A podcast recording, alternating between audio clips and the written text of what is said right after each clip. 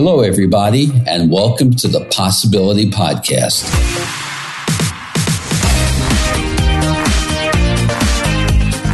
I'm your host, Mel Schwartz.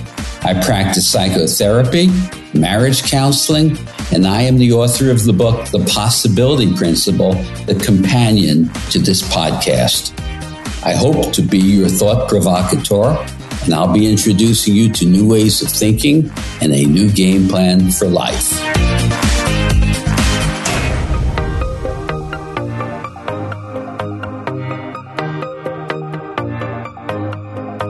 Possibilities require that we not program ourselves, that we don't program our thoughts, our feelings, our beliefs, that we free ourselves from programming.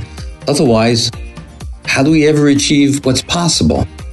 My thinking today is around how this impacts us in our relationships and our primary relationships with one another, romantic relationships, and other close, intimate relationships. So I'd like to discuss how we find ourselves programmed and how we can deprogram ourselves so our relationships can thrive and we can thrive. I believe that we desecrate our humanity and our individuality. And we desecrate our relationships as well, which should be a sacred place where our love surfaces and our sense of humanity prospers. This degrading and denigrating of ourselves is part and parcel of what I'm calling programming, where we're not alive sufficiently. We're not aware. We're acting from a programming.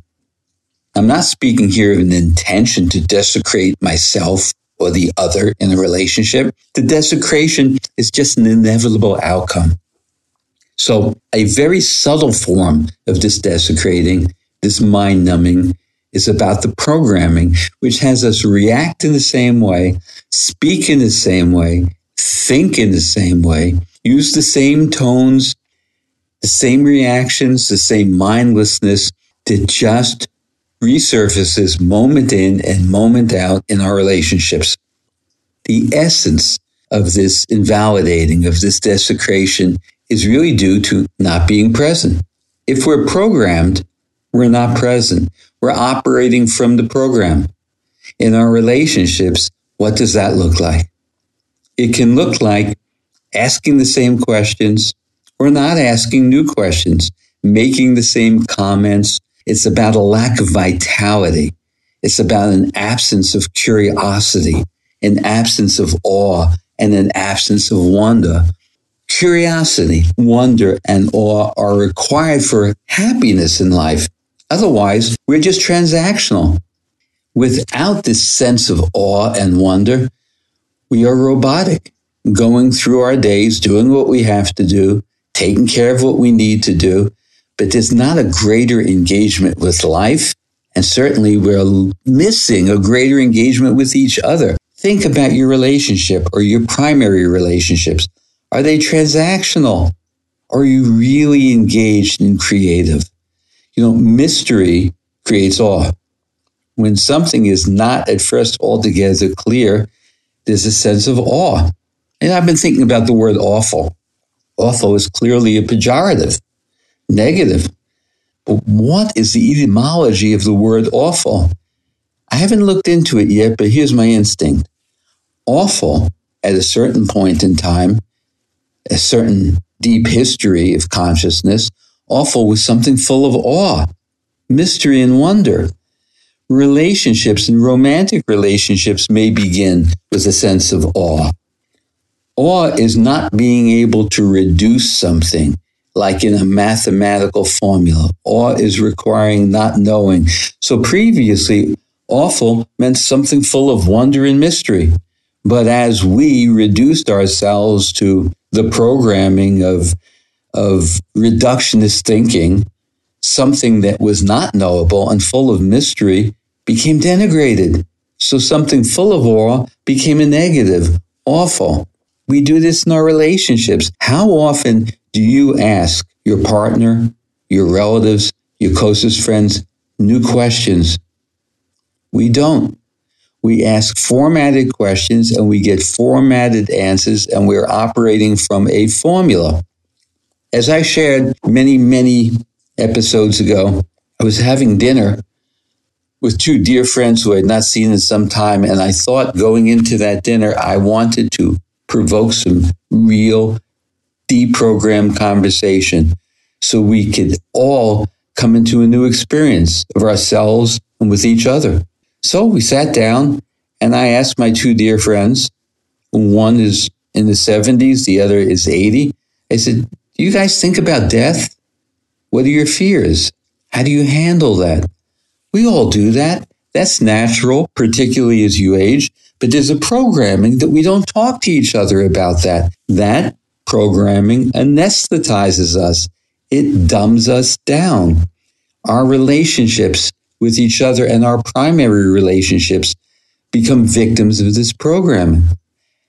Ask yourself this when is the last time I asked my partner, my closest friend, a new question and received a new answer? Am I operating from a program? In romantic relationships, why does passion die? While sex becomes programmed. We know how and when and what frequency we're going to make love and what it will look like. How often is there experimentation, a break from the norm? So, the lack of curiosity, the lack of wonder, the lack of awe, and asking each other how you each felt about your sexual encounter. Far too infrequent. In a relationship, we commit to each other. Now I'm bouncing back to committed relationships, romantic, or what should be romantic relationships, or hopefully they were romantic to begin with. What are we committing to? We're committing to fidelity. I'll love you forever. But we don't commit to the process. The process is what keeps us alive. What is the process of a relationship? To return the mystery, the wonder, the awe, and sharing your own individual questions of your own selves. I wonder about this. Have you ever wondered about that? What do you think about that? Coming out of the artificial, superficial programming of our lives. Our personal life is a narrative and it's a deep, complex tapestry.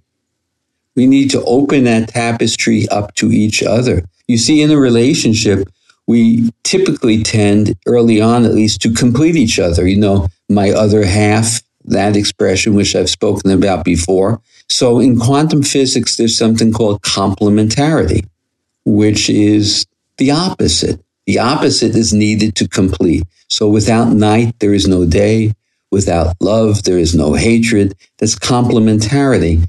But in our personalities, if we just stay attuned to the complementarity, to the opposition of each other, we don't grow and prosper. Engage your own tapestry and open up to it. That's why we trigger each other, because we haven't engaged in our own complex tapestry. Ask yourself when you feel triggered by the other, Think about the term my button. The emphasis should be on the word my. It's not about the other person. Why did you push my button? What do I have to look at in myself?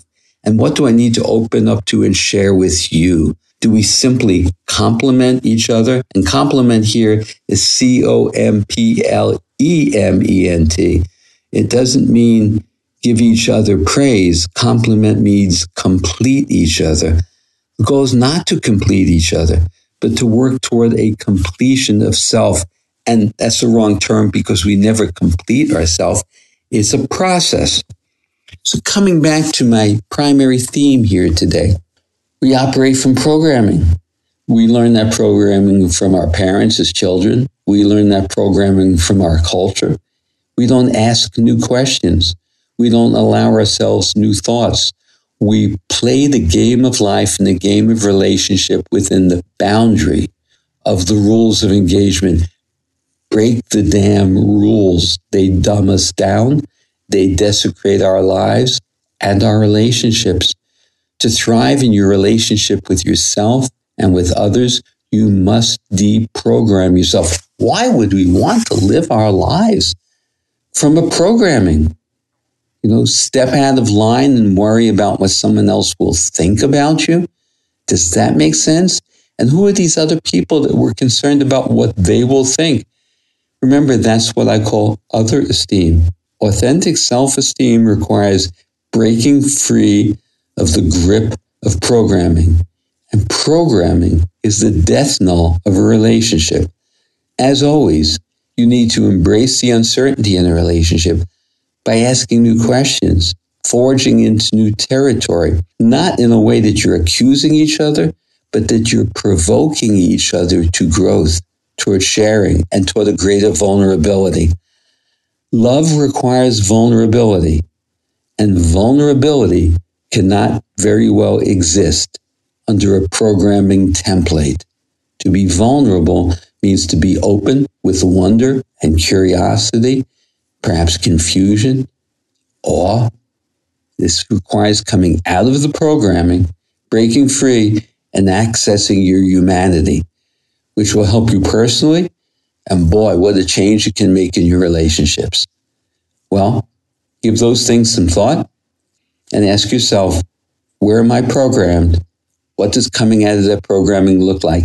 And share it with others. Share it with those closest to you in your life. Your relationship can become vital and real. Until next time, embrace those possibilities, access your uncertainty, be healthy, and get yourself deprogrammed. Bye for now.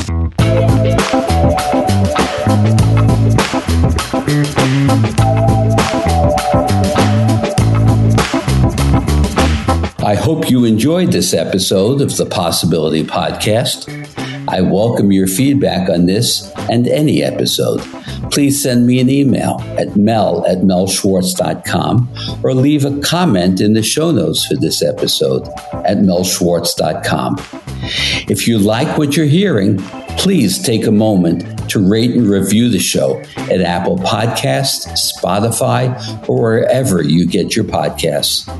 Your reviews really help boost the visibility for the show, and it's a great way for you to show your support. Finally, please make sure to subscribe to the Possibility Podcast wherever you listen to podcasts, and that way you'll never miss an episode. Thanks again, and please remember to always welcome uncertainty into your life and embrace new possibilities.